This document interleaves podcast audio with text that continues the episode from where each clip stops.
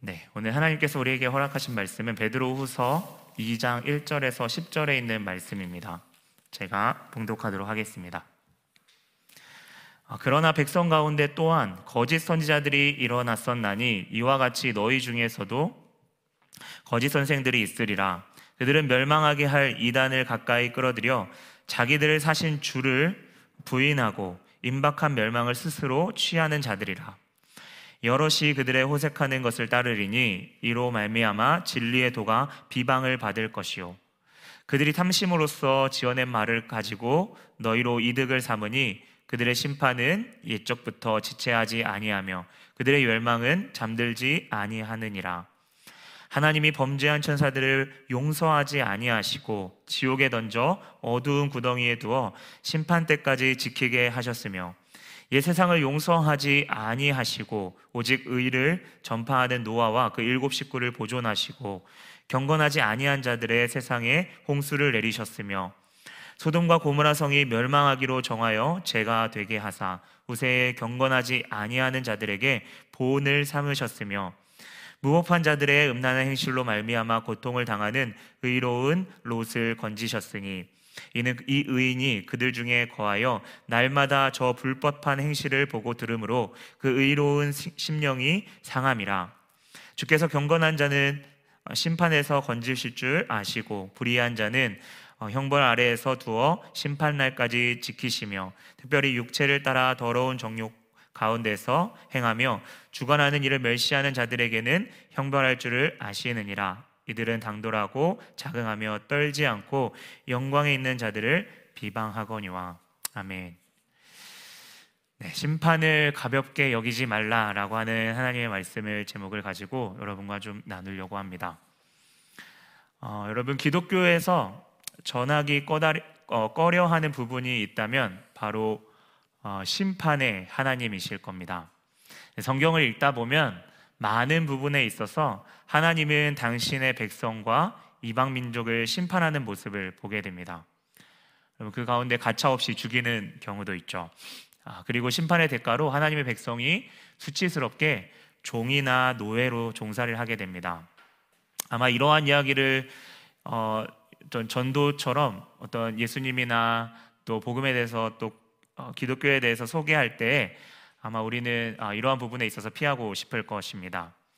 사랑의 하나님, 또 용서의 하나님, 전능하신 하나님에 대해서는 우리가 이야기하는 부분이 그렇게 거리끼지 않지만, 바로 심판하시는 하나님 하면 자비나 용서가 없는 분으로 여겨지기 때문이죠.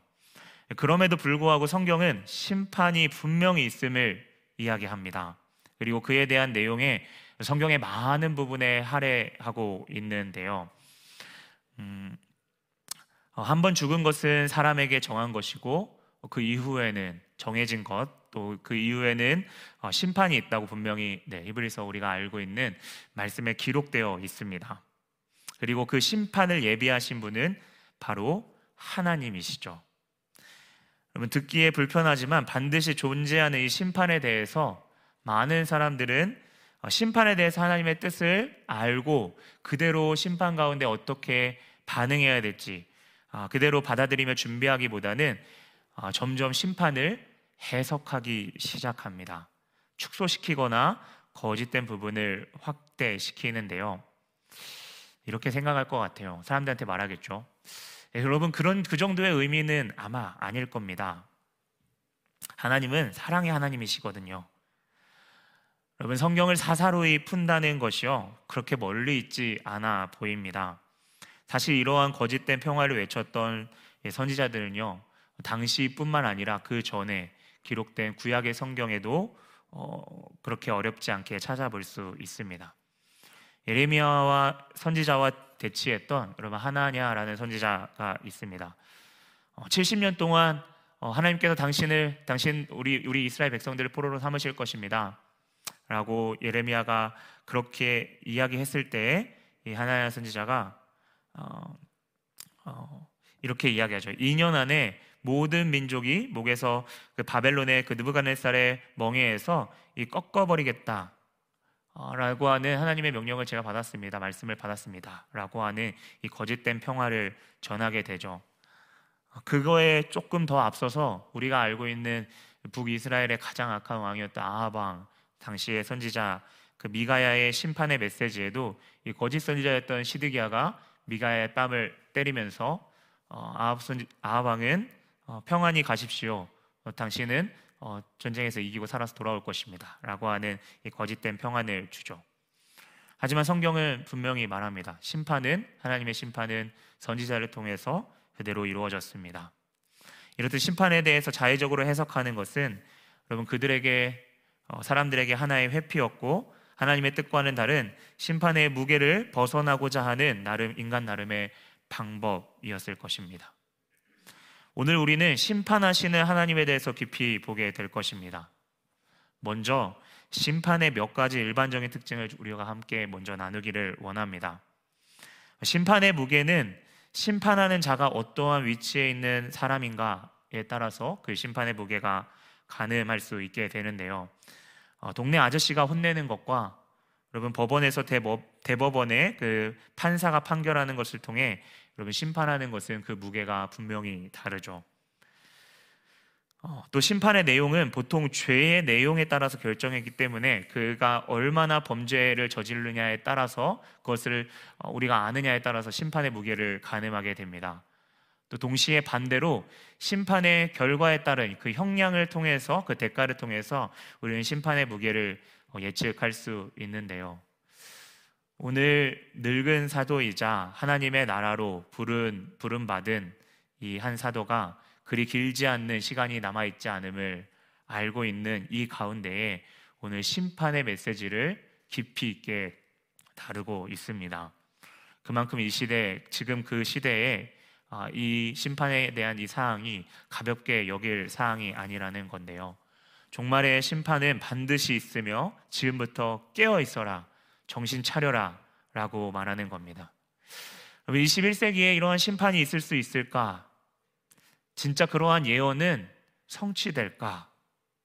혹시 우리 주변에 심판에 대한 부분에 대해서 신화나 하나의 모델, 이야기로 생각하거나 하나님의 명하신 그 심판을 가볍게 생각한다면 우리가 말씀 앞에 다시 한번 생각하며 돌아서기를 원합니다. 오늘 사도는 마치 어린아이들에게 대화하듯이, 이야기하듯이 심판이 얼마나 엄중한지 분명한 사건과 그들이 알고 있는 이야기를 통해서 그 배경을 통해서 설명합니다. 먼저 살펴볼 내용은, 첫 번째로 우리가 살펴볼 내용은 심판에 있어 하나님의 심판은 누구도 피할 수 없고 남김없이 이루어진다는 사실입니다.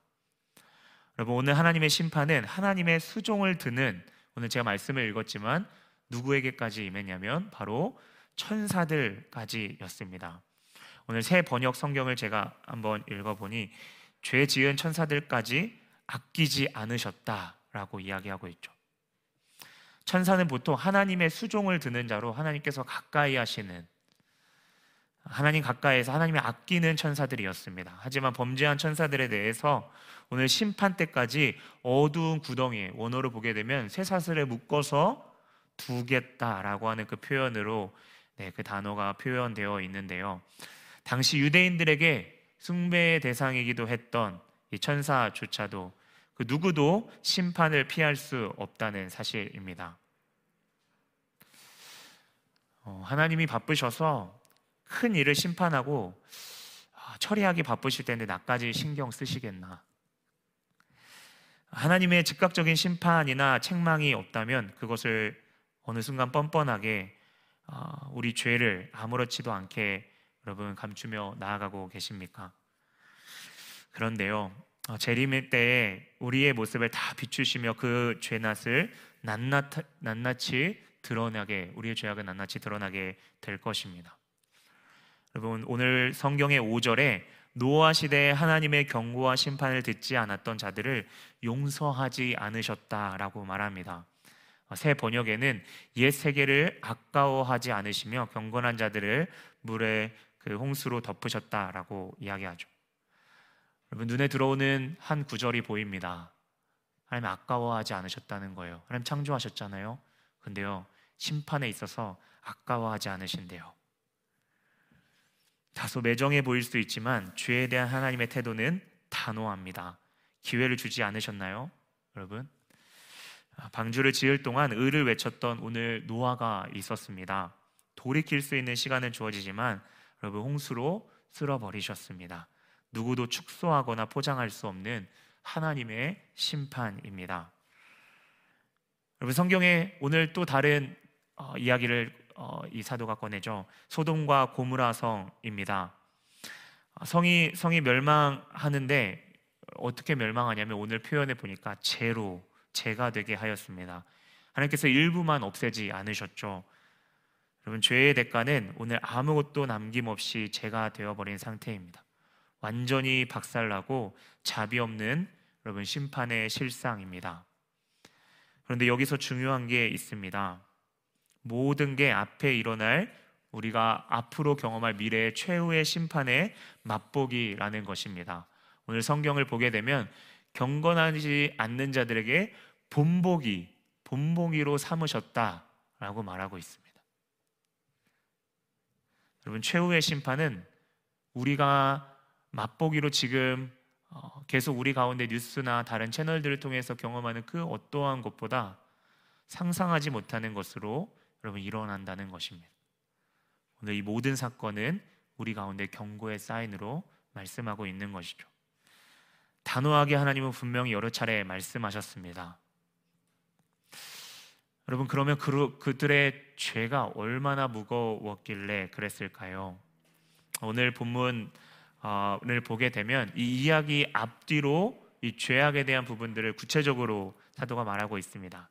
2절에 보게 되면 호색하는 것과 탐심에 빠지는 것, 9절 이하에 보면 육체에 따라 더러운 정욕의 가운데 행하는 자들이라고 분명히 이야기하죠. 이 내용에 대해서 오늘 똑같이 그 중간에 제가 함께 방금에 나누었던 그 천사들과 또 노아, 또 소돔과 고모라의 사건이 이렇게 구체적으로 이야기하고 있습니다. 오늘 천사들의 죄에 대해서 여러분, 제가 주석을 차려보니까 6장 2절, 창세기 6장 2절에서 6절, 이 하나님의 사람을 많이들 이렇게 다수의 주석들이 이렇게 지칭하더라고요. 제가 그래서 창세기 6장 2절에서 6절을 한번 읽어보도록 하겠습니다. 2절부터 읽어볼게요. 하나님의 아들들이 사람의 딸들의 아름다움을 보고 자기들이 좋아하는 모든 여자를 아내로 삼는지라. 4절. 당시 땅에는 네피림이 있었고 그 후에도 하나님의 아들들이 사람의 딸들에게 들어와 자식을 낳았으니. 5절. 여호와께서 사람의 죄악이 세상의 가득함과 그의 마음에 생각하는 모든 계획이 항상 악한 뿐임을 보시고 땅 위에 지으신 사람을 한탄하사 마음에 근심하시고 이르시되 내가 창조한 사람을 내가 지면에 쓸어버리되 사람으로부터 가축과 기는 것과 공중의 새까지 그리하리니 이는 내가 그것들을 지었음을 한탄함이니라 하시니라. 여러분, 그들의 죄악은 마음으로 생각하는 모든 악한 계획, 오늘 성경에 보면 바로 육체의 정욕대로 살아가는 것이었습니다. 모든 초점이 자기 자신에게, 자기 중심으로 맞춰져 있고 그들의 삶은 욕심과 충동으로 사는 것이죠. 이후의 이야기에 소돔과 고모라의 사건도 마찬가지입니다. 혹 소돔과 고모라의 사건을 모르시는 분들이 있을 것 같아서 간단하게 조금 나누고 싶습니다. 아브라함, 성경의 아브라함의 창세기 아브라함이라는 우리가 한 번쯤 들어볼 법한 인물이 있죠. 그에게 조카 롯이 있었습니다. 롯이 당시에 살던 곳은 당시에 성적으로 타락하였던 소돔과 고모라 성이었습니다. 하루는 두 천사가 롯의 집에 와서 지내게 되는데 어떻게 알았는지 이 소돔과 고모라의 사람들이 이제 찾아오고 문을 세게 두드리게 되죠. 사람들은 몰려와 이 두 천사를 욕보이려고 했습니다. 롯은 처음에는 타일렀지만 이들은 뻔뻔하게 오히려 호통을 치면서 야, 너 거류민 아니야?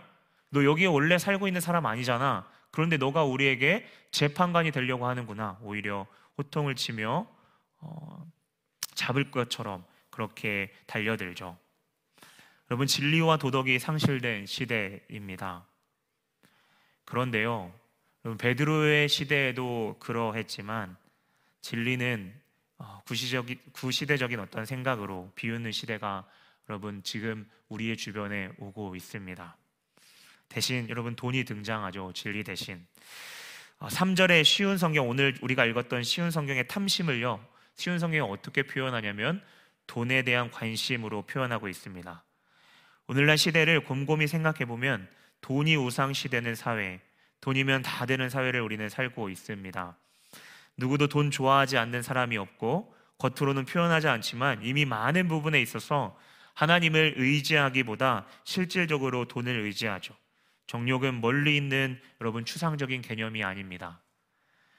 그 정욕을 조종하기에 딱 좋은 수단이 바로 우리 눈앞에 가까이에 있는 돈이죠. 직장을 구하는 데에도 가장 중요한 것은 돈이 되고, 많은 사람들이 돈을 많이 벌기 위해서 인생을 살아갑니다. 그리스도인들에게도 여러분 크게 다르지 않습니다. 돈을 사랑한다고 직접 말하지는 않지만 자세히 그 관심사를 들여다보면 모두 돈과 관련되어 있죠. 안타깝지만 오늘 말씀에는 세상뿐만 아니라 오늘 교회 안에서도 이익을 위해 그 공동체 안에 머문다라고 이야기합니다. 여러분 3절에 보게 되면 탐심으로써 너희의 이득을 삼으니, 원어로 보니까 장사한다라는 뜻을 담고 있습니다. 하나님과의 관계에서도요, 세상과 똑같이 소비적인 그 관계로 하나님과 나아가는 것입니다. 예배도 하나의 소비 문화이죠. 내가 주인이 되어서 내가 원하는 것을 듣기 위한, 채우기 위해서 존재하고 그렇게 나아가는 것입니다. 돈뿐만 아니라 오늘 구체적으로 나와 있는 이 성적인 타락도 마찬가지입니다.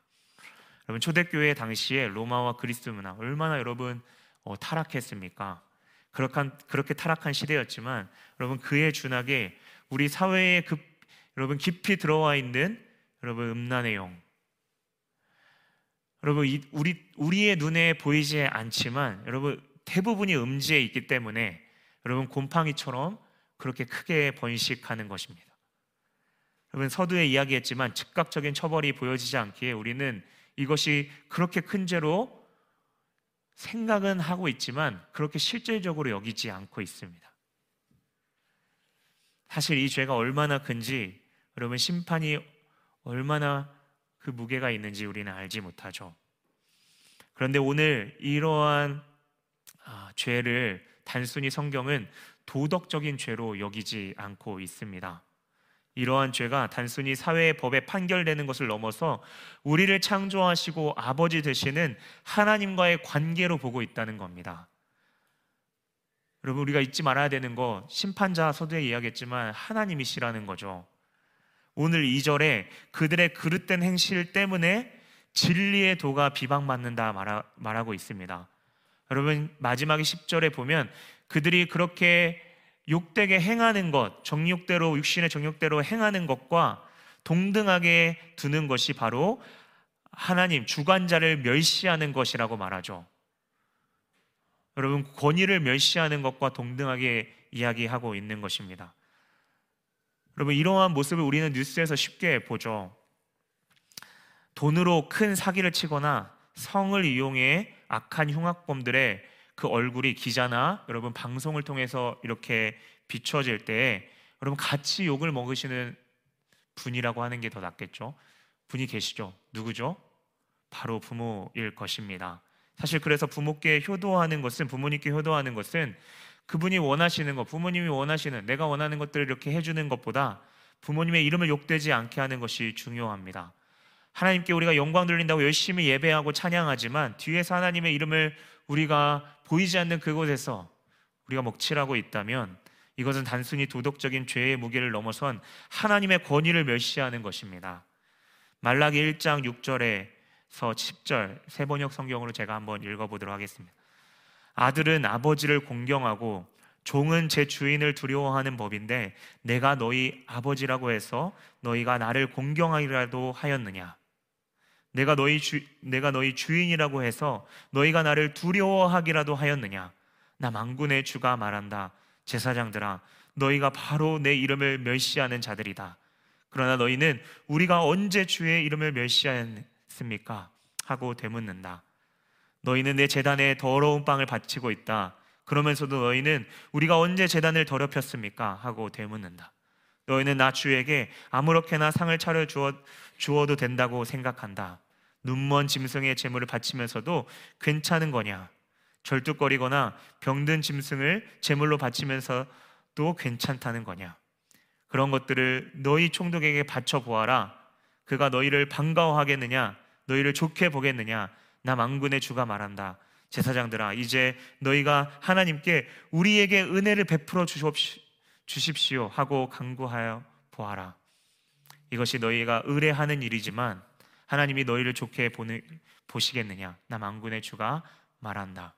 너희 가운데 누가 성전문을 닫아 걸어서 너희가 내 제단에 헛되이 불을 피우지 못하게 하면 좋겠다. 난 너희들이 싫다.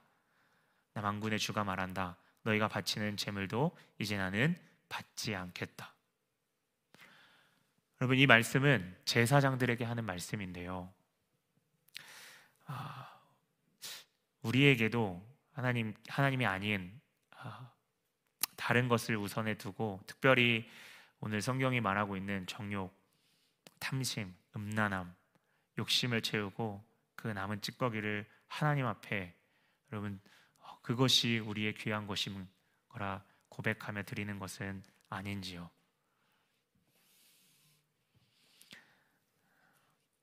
그런데 이스라엘 백성들은 거기서 선지자들의 말을 듣지 않고, 그래도 우리는 선민이야, 하나님이 선택하신 백성이야 라고 하는 거죠. 여러분, 가장 무서운 것은 나는 주님의 자녀이기 때문에 괜찮다라고 생각하는 착각입니다. 하나님을 두려워하지 않고 죄에 민감하지 않으면 나는 서서히 영적으로 죽어가는 것입니다. 오늘 이러한 심판을 받을 자에 대해 어디 저 먼 곳에 있는 다른 사람, 다른 나라의 이야기를 하는 것이 아닙니다. 그리고 오늘 본문의 1절을 한번 볼까요? 백성 가운데에, 여러분, 이 삶이 있다고 이야기합니다.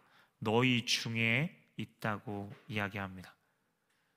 여러분, 죄송한 이야기지만 우리는 이미 세상에 많이 물들어 있습니다. 우리가 받은 교육은 돈과 성에 있어 개방적이고 그래도 괜찮다고 가르칩니다. 어느 순간 믿음의 선진들이, 선배들이 지켜왔던 이 순수한 신앙은 조금씩 변질되어 가고 있습니다. 인정하기 싫지만 우리는 그러한 삶을 살고 있습니다. 우리 입으로는 하나님의 권위를 무시한 적이 없다라고 이야기하지만, 여러분, 우리가 잘 알고 있는 마태복음 25장 양과 염소의 비유에도 나와 있듯이 탐심으로 가득 차서 지극히 작은 자를 돌보기는커녕 우리의 육체를 채우며 배를 배불리하는 데에만 있는 그 가운데에 분명히 하나님의 심판은 있다라고 주께서 말씀하고 계십니다. 그리고 우리가 마지막에 고백했죠.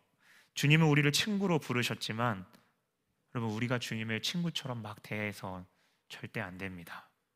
여러분, 그런 어리석음을 범하지 않기를 원합니다. 오늘 주님은 그 죄를 싫어하지만, 여러분, 내가 사랑하는 자이기에 그 심판은 그냥 넘어갈 거야 라고 말씀하시지 않습니다. 그게 주님의 사랑이 아닙니다. 하나님의 자녀이니까 봐주시지 않습니다. 여러분, 읍참마속이라고 하는 한자 성어가 있습니다. 한 번쯤은 혹시 들어봤을 법 할고요, 아닐 수도 있는데요, 이 삼국지라고 하는 이 이야기에서 나오는 이 사자성어입니다. 유비 아시죠? 유비에게 제갈량이라는 이렇게 그 조력자가 있었습니다. 참모죠. 네. 근데 이 제갈량이 정말 아끼는 부하 중에 이 마속이라는 장군이 있었습니다. 그런데 이 마속이라는 장군이 이렇게 군법을 따르지 않고 이제 전투에 나가서 제갈량의 지시를 어기고 자기의 뜻대로 싸우다가 이제 패했습니다. 그런데 제갈량은 부하들 앞에서 마속의 목을 잘랐습니다. 여러분, 진짜 사랑해도 법과 나라의 기강을 잡기 위해서 심판은, 여러분, 확고해야 합니다. 하나님이 공의로우신 분이시라면 심판은 반드시 있어야 하는 것입니다. 하나님이 악해서 심판을 만드셨습니까?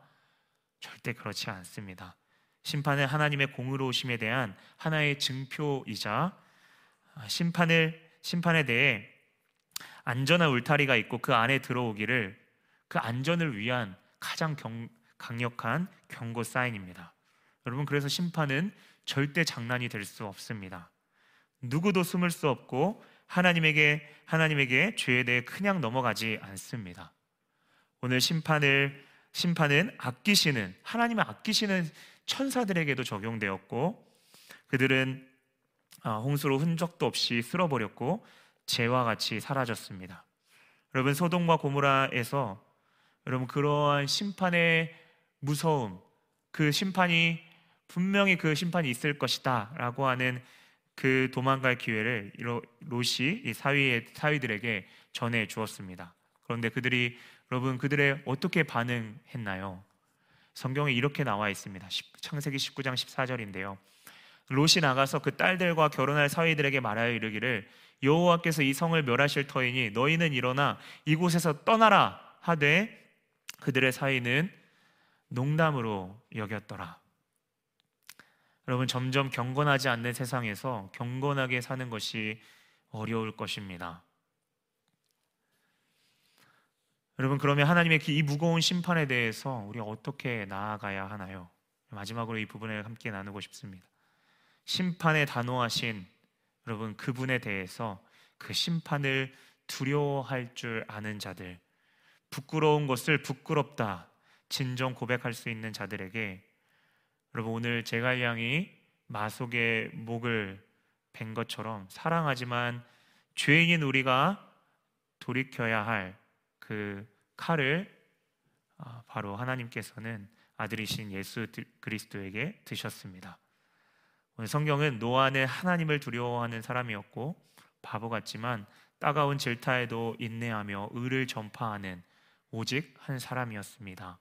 롯 또한 당시 성적으로 타락하고 음란한 행실에 그 법대로 자기 법대로 살아가는 그 세상 가운데에 마음을 상해하고 아파하는 자였습니다.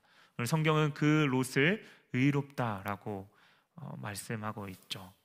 하나님의 심판을 두려워하는 자, 말씀 앞에 떠는 우리라면 여러분 우리가 아는 데에서 이제는 더 나아가서 하나님의 마음을 분명히 우리의 삶 가운데에 우리가 있는 그곳에서 전하는 자가 되어야 합니다. 우리가 있는 직장이든 그 어느 곳이든 사람 앞에 충성하지 않고 오직 그 시선이 심판자 되신 하나님께 있는 자여야 합니다. 다른 사람이 세상이 어떻게 생각할까가 중요한 것이 아니라 선지자처럼 아닌 것은 아니다 라고 용기 있게 말하는 자입니다. 노아처럼 바보 같고 비웃음 받는 여러분 어느 시대인데 그런 소리를 내느냐 이런 비난을 받아도 여러분 묵묵히 좁은 길을 걸어가는 자입니다. 세상의 조류에 편승하는 것이 아니라 역행하며 때에 따라서는 하나님의 목소리를 내는 자입니다. 제가 오늘 설교 준비하면서요 사실 제목을 좀 바꾸고 싶었는데요 말라기서에서 제가 보았듯이 오늘 심판을 두려워하는 자는 사실 그 심판을 명하신 하나님을 두려워하는 자입니다.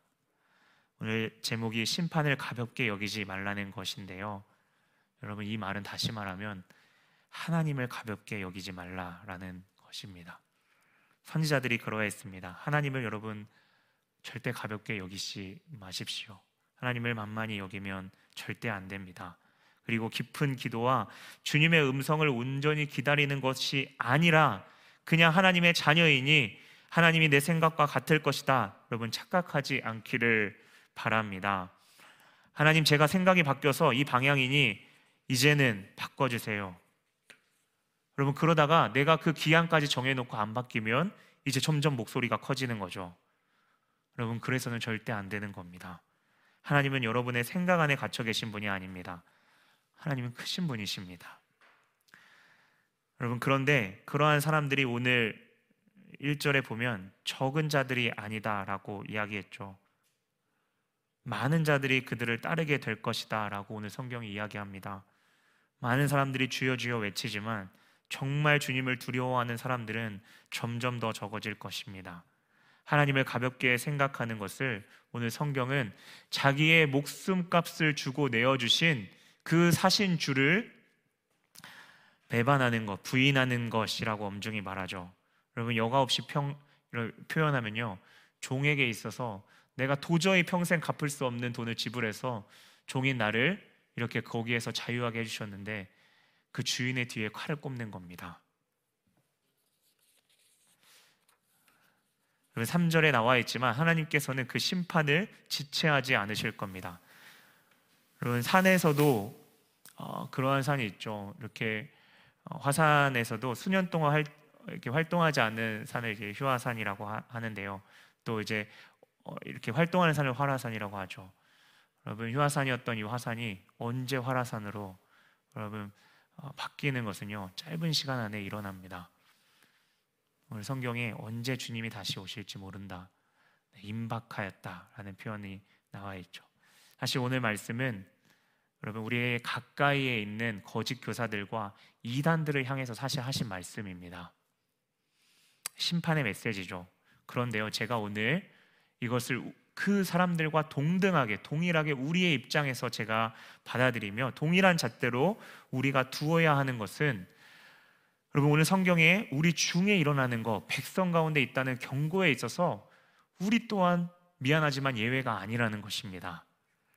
은혜가 정말 은혜되게 하는 것은 심판에 대한 경고와 그 가운데 드러날 모든 나의 죄들이 그 십자가의 빛 앞에 정직하게 마주할 때 그것을 거칠 때에만 은혜가 은혜되는 것입니다. 하루, 한 주에 회개를 하지 않는데 여러분 우리가 장래에 어떻게 심판의 때를 견디겠습니까? 오늘 공통적인 하나님 아닌 다른 것으로 채우려고 했던 이 죄였던 우리의 마음 깊이 있는 이 탐욕, 호색, 육체를 따라 충동 가운데 나아갔던 성적으로 정욕 가운데 행했던 죄악들을 주님 앞에 진실되게 고백하며 나아가야 합니다. 그리고 심판보다 더 크신 주님의 은혜와 긍휼을 구해야 합니다. 여러분 내가 그 하나님이 빛을 비춰주실 때에 나의 마음 가운데의 수치심, 여러분 부끄러움이 남아있다는 것은 전 다행이라고 생각합니다. 아직 돌이킬 수 있는 기회를 하나님께서 주셨기 때문입니다. 아담이 처음 범죄했을 때 저 지난 시간에도 나눴죠. 아담아 내가 어디에 있느냐 하나님 물어보신 거 아담을 찾지 못해서 물으신 게 아니라고 말씀드렸습니다. 하나님 모른 척하고 넘어가시는 것이 아닙니다. 하나님 지금 기회를 주시는 겁니다. 그래서 즉각적인 심판을 유보하시는 것이죠. 오늘 다시 한번 정직하게 여러분 우리가 십자가 밑에 나아가기를 간절히 원합니다. 내 삶의 태도들, 하나님께 대하여 잘못된 것들, 주님을 경외하며 두려워하는 그 마음이 식어져 있는 그 마음 가운데에 하나님의 은혜를 허락하여 주시기를, 그리고 그 신실하신 하나님을 바라보며 매달리기를 기도하며 여러분 나아가는, 그렇게 기도하며 나아가는 남은 한 주 되시기를 주님의 이름으로 축원합니다. 아멘.